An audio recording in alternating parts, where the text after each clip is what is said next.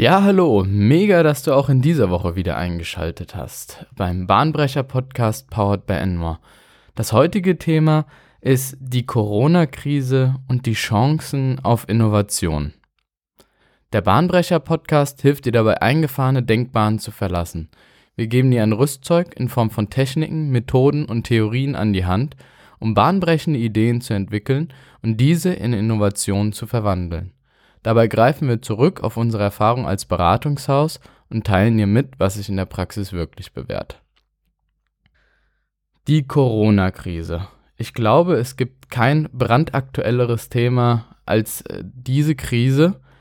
Und vorweg, die Krise ist natürlich ein schwerwiegender Einschnitt für viele Unternehmen hat enorme Auswirkungen, auch enorm negative Auswirkungen. Was wir hier in diesem Podcast behandeln wollen, sind die Chancen, die sich daraus gegebenenfalls auch im Kontext von Innovation ergeben könnten. Und auch ich befinde mich gerade im Homeoffice. Die Umgebung mag sich vielleicht etwas anders anhören als sonst, denn auch wir haben unser gesamtes Unternehmen, zum Glück als IT-Unternehmen haben wir da eine super Möglichkeit ins Homeoffice verfrachtet. Ja, was aktuell passiert, ist wirklich verrückt. Die Wirtschaft erleidet schwere Einschnitte. Der DAX ist um minus 35 Prozent binnen eines Monats gesunken. Wir können also sagen, die Krise ist da. Jetzt schauen wir uns aber mal das chinesische Zeichen für Krise an. Und das chinesische Zeichen setzt sich zusammen aus einem Teil, welches für Risiko steht, und aus dem anderen Teil, welches für Chance steht. Sprich, jede Krise entwickelt sowohl Risiken als auch Chancen. Und warum Chancen entstehen, können wir jetzt unter dem Aspekt der Innovation mal kurz besprechen und erläutern. Bereits Schumpeter hat in seinem Buch, das so als Urbuch der Innovationstheorie geht, die Theorie der wirtschaftlichen Entwicklung, den Kondratjew-Zyklus mit aufgenommen.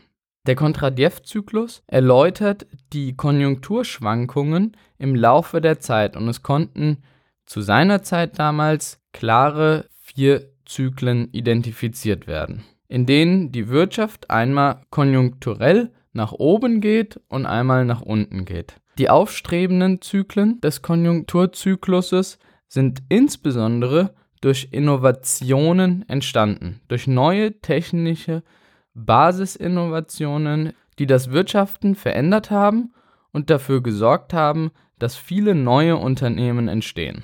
Eine besondere Erkenntnis des Kondratjew-Zyklus ist, dass diese Basisinnovationen immer dann entwickelt wurden, als die Konjunktur tendenziell nach unten geht, also wir in eine Krise gelitten sind. Das heißt, der Weg zur Krise hat dafür gesorgt, dass neue Ideen, dass Menschen sich Gedanken gemacht haben, was für neue Technologien, was uns voranbringen kann und aus der Krise wieder rausholen kann. Also grundsätzlich kann man sagen, Krisen sorgen dafür, dass Menschen sich Gedanken über neue Dinge machen. Und genau das ist es auch, was wir als Innovationscoaches, als Innovationsberater versuchen bei Unternehmen umzusetzen. Wir versuchen deren Gedanken weg vom aktuellen Status hin zu neuen Bahnen zu bewegen, damit sich neue Gedanken gemacht werden und das Unternehmen in das sogenannte produktive Denken kommt. Auch Peter Kruse hat gesagt, genau diese Unruhen im System sorgen für Resonanzen. Durch diese Unruhen und Resonanzen verändern sich Strukturen und es bilden sich neue Formierungen.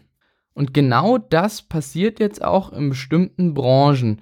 Wir werden nämlich gefordert, uns Gedanken darüber zu machen, wie wir die Probleme, die aus dieser Krise entstehen, bewältigen können. Wäre diese Krise nicht vorhanden, hätten wir diese Probleme gegebenenfalls nicht mal mehr wahrgenommen und hätten uns wahrscheinlich auch nie Gedanken darüber gemacht. Eine Frage, die wir als Innovationscoaches auch oftmals bei Unternehmen dann stellen, ist die sogenannte What-if-Frage. Wir versuchen im Prinzip, die Unternehmen dazu zu bewegen oder auch die Teams, in denen wir dann gemeinsam arbeiten, dazu zu bewegen, die Frage zu beantworten, was wäre, wenn die Situation XYZ vorherrscht. Und genauso ist die Frage ja jetzt auch, was wäre, wenn ein Großteil der Personen nicht mehr in einem Büro, sondern im Homeoffice arbeitet oder von zu Hause arbeitet. Hashtag Stay at Home. Die Auswirkung ist relativ klar, die spüren wir jetzt alle am eigenen Leib. Netflix hat die Bandbreite gedrosselt. Die DECIX, das ist einer der größten Internetknoten in Frankfurt, hat verlauten lassen, dass der allgemeine Traffic um 10% über das Internet gestiegen ist und auch Mobilfunk sowie Internetnetze vermelden, dass Voice-over-IP und Video um 50% gestiegen sind. Und genau diese Bereiche werden jetzt vor Herausforderungen gestellt. Also als ganz klare Profiteure, zumindest auf langfristige Sicht, können wir insbesondere die Digitalisierung herauskristallisieren als universeller Enabler. Denn ohne die Digitalisierung und die Vernetzung, Konnektivität wäre diese Homeoffice-Arbeit gar nicht möglich. Und ohne diese Konnektivität würde auch den Menschen zu Hause die Decke auf den Kopf fallen. Welche Bereiche könnten denn noch profitieren und werden vor Herausforderungen gestellt? Das ist einmal das Gesundheitssystem selbstverständlich und das Krisenmanagement dieses Gesundheitssystems. Auf Kurzfrist sind die natürlich alle mit Arbeit überlastet. Aber in der Retrospektive, wenn wir das Ganze reflektieren, die Thematik, dann können sich daraus enorme Lerneffekte für zukünftige Problemsituationen ergeben, wie wann gehandelt wird.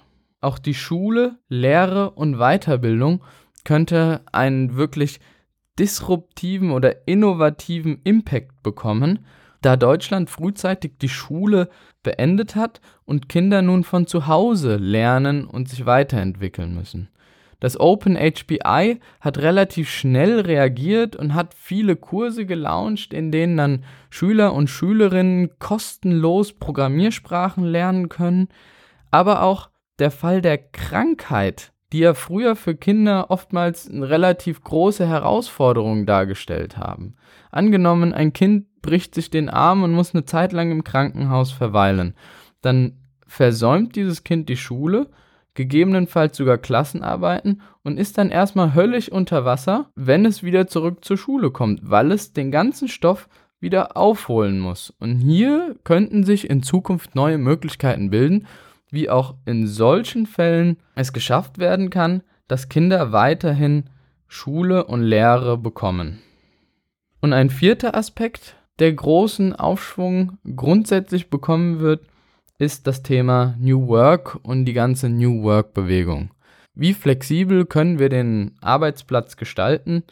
Denn viele Unternehmen erkennen wahrscheinlich jetzt aus der Krise, weil sie dazu gezwungen werden, die Mitarbeiter ins Homeoffice zu verfrachten, welche Potenziale und Möglichkeiten hinter dieser New Work-Bewegung stecken.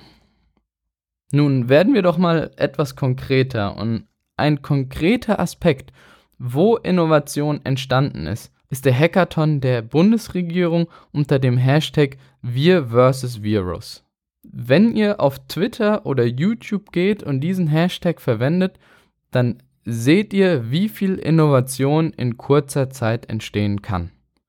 Innerhalb von vier Tagen wurde dieser Hackathon entwickelt und auf die Beine gestellt und vergangenes Wochenende, vom 20. bis zum 22. März, wurde dieser Hackathon durchgeführt. Innerhalb von zwei Tagen wurden 1500 Projekte auf die Beine gestellt, 42.948 Teilnehmer und 2000 Mentoren haben da mitgewirkt. Und genau das ist Innovation. In kurzer Zeit unheimlich viele Ideen entwickeln, Projekte auf die Beine stellen, die der Menschheit weiterhelfen. Und genau dieser Hackathon ist nur aus dem Aspekt entstanden, dass wir Probleme haben und uns wirklich Gedanken gemacht haben. Zusammenfassend können wir sagen, Wohlstand und Erfolg lähmt, da oftmals Unternehmen keinen Problemen mehr gegenüberstehen und damit kein Bedarf mehr zur Veränderung und Anpassung notwendig ist. Eine große Chance besteht also darin, dass jetzt durch die Corona-Krise wirklich neue Denkbahnen getriggert wurden und das Querdenken von Personen aktiviert wird. Ein kleines Beispiel zum Abschluss, und zwar geht es um die Toilettenpapier-Thematik. Und wer von uns hat denn nicht darüber nachgedacht, welche Alternativen es zu Toilettenpapier geben könnte? Genau dieser Gedankengang wurde nur durch die Krise angesetzt und ich glaube, wir haben einige Alternativen gefunden und gegebenenfalls wird der ein oder andere auch diese Alternative für die Zukunft adaptieren. Damit kommen wir auch zum Schluss des Podcasts. Wie immer unser Slogan für deine innovative Woche. Erfolg ist ein Feind der Innovation. Ich hoffe, wir konnten dir einige Inputs geben zur Corona-Krise und dessen Chancen auch unter der Berücksichtigung des Innovationsthemas und hoffen, dass wir so gegebenenfalls die Krise auch für dich etwas erträglicher machen konnten. Solltest du Fragen, Verbesserungsvorschläge oder Ideen zu unserem Podcast haben, dann kontaktiere uns gerne unter contact@enmore.de wir unterstützen dich, dein Team und dein Unternehmen gerne bei der nächsten Innovation.